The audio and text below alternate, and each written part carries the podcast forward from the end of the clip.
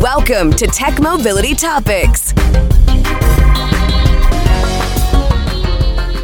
feel like I should be sneezing and sniffling right now, but weeds, long since a nuisance, growing where they shouldn't, causing respiratory problems for millions of sufferers each and every year.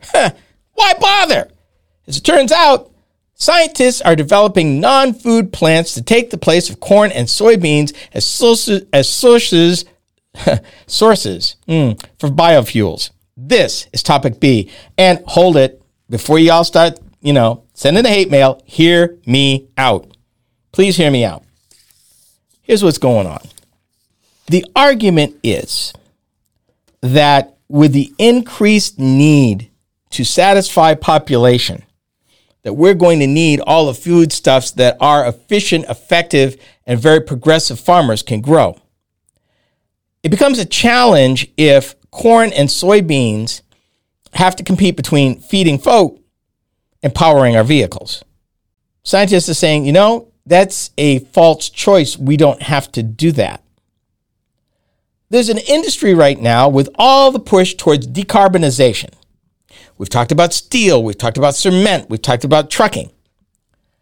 And we've talked about certain solutions that are in the air that are being tested and evaluated and worked out. Airlines have a very specific challenge. Electric airplanes for commercial application aren't there yet. Most of our coverage has been about virtual landing and takeoff vehicles. But the traditional jet-powered airplane that carries 100, 200, 300 people, not so much. Right now that the EV technology, whether it be fuel cell or batteries, don't work. They're not effective. They're not there. What's happening, what's being slowly developed, is something called Sustainable Aviation Fuel, or SAF. Part of the way there is looking at different ways to create it. Enter in the lowly Field Pennycress, a plant in the Brassica family related to mustard greens and cabbages, and is usually considered a weed. But one feature made it less of a wallflower. Its very high oil content, get this now, 50% more than a soybean. 50%. After close to 10 years of controlled breeding and gene splicing, the one-time weed is being cultivated as a source for renewable diesel or sustainable aviation fuel. Now, farmers, hold on, because I got something for you a little bit later in this, because there is an advantage for you, so follow me for a minute. Most biofuels in the United States currently come from corn or soybeans. But as the demand for green fuels rises, global food shortages are also threatening. That's bringing a push for low-carbon fuels that can be made without using edible grains and spurring research on crops like field pennycress. Today, the dominant feedstock oil source for biofuels would be soybeans, which creates the dynamic of, are we going to be using our soybean oil and soybean meal for the fuel market versus the food and feed markets? And this comes from Mike DeCamp, Chief Executive of Covercress, the company that developed Field Pennycress. The plant, now also dubbed Covercress, is aimed for cultivation on farms in harvest off-seasons as a so-called cover crop that can help prevent erosion and provide revenue when primary crops are fallow. Right now, when you're rotating, right now in the upper Midwest, you rotate between typically corn one year, soybeans next year. Corn one year, soybeans next year. You got your CFP lands, which are set asides that are, you're getting paid not to grow anything there.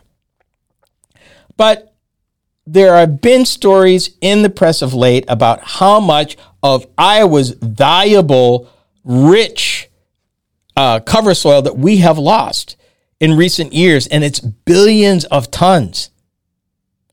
Wouldn't this be amazing if this covercress, field pennycress might be a cover crop option to not only put in a fallow field if you're not using no-till for corn or using something in place of the soybeans to grow and hold the soil in place, but it's a crop you can get paid for. That's what I'm talking about, farmers. An opportunity to plant a cover crop that will actually generate money for you. Not just hold soil, not just protect moisture, which are two things I know that you are very concerned about. But this pennycress, this field pennycress, this developed field pennycress has the ability to offer you yet another crop to cash in from, while at the same time achieving some of your conservation goals out there in the field. Covercress is one of the three non-food cover crops that have been receiving funding from the U.S. Department of Agriculture. Scientists have been hoping to find oilseed plants that could potentially produce renewable fuels without competing food sources.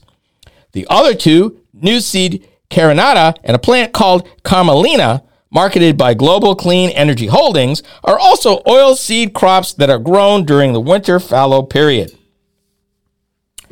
So, you think there's any money in it? Yeah, there's money in it. How do I know? BP agreed to buy Nuseed Carinata oil to process or sell as a supply of sustainable biofuels. Chemical and pharmaceutical giant Bayer expanded its stake in Covercress to a 65% ownership share. And Bayer, as you well know, provides a lot of the chemicals that farmers need to control weeds and optimize their crops. The remainder of Covercress is held by, guess who? Chevron, and an agricultural trading house called Bunge. ExxonMobil has a multi-year agreement with Global Clean Energy Holdings to purchase renewable diesel made from Carmelina. The oil companies are in. That ought to tell you something. It should tell you a lot about sustainable energy. But here is the thing. It still comes back to the farmer. It still comes back to another methodology where you can grow a crop that does not compete with what you know. If you think about some other markets like ground transportation, they're electrifying. They have batteries that are becoming more efficient and energy dense with each generation. Very true. We don't have that sort of equivalent for aviation. That is the problem. The new non-food sources for biofuels are promising. Cover crops have the potential to take the industry to almost a carbon neutral fuel, which is exceptionally exciting. However, like anything, these cover crops are only part of the solution. Let me give you an idea, because we talked about sustainable aviation fuel. In 2022, 450,000 flights in this around the world use sustainable aviation fuel as a fuel source. That's 1.5% of the flights that took place, less than 2% of the flights. Even at full tilt, these non-food plant sources will only be a fraction of the solution, but an important fraction. One last thing. There seems to be an overlap from the time this stuff is harvested to the time your regular cycle for corn and soybeans is. I think that's easily fixed by them coughing up the money to give you the coverage for that difference. But it seems to be a problem they need to work out, and I don't think they've worked that out yet. But it's coming. It's coming, and it's another opportunity for our American farmers to get paid and be successful. We are the Tech Mobility Show.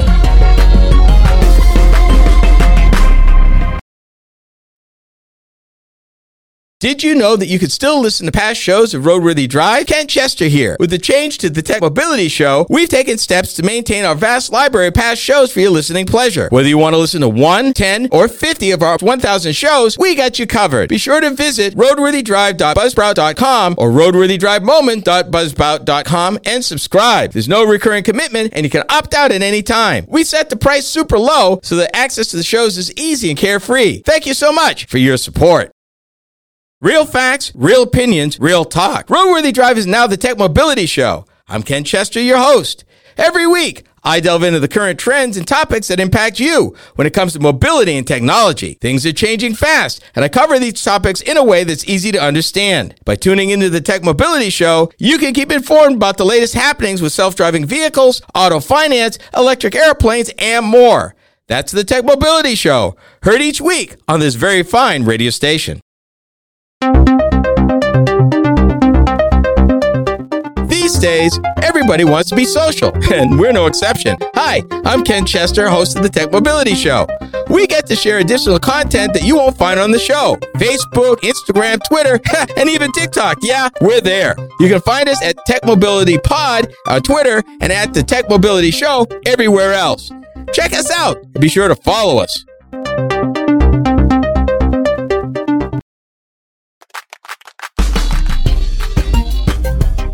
Believe it or not, the Tech Mobility Show has a website. Yep. Combined with all the other ways you can interact with us, our website is a great place to start. Learn more about the host, find us in the news, and even check out where you can hear our programs across the country on the radio. I know, right? Our website is a great place to learn more about us and our programming. Go to techmobility.show for more information.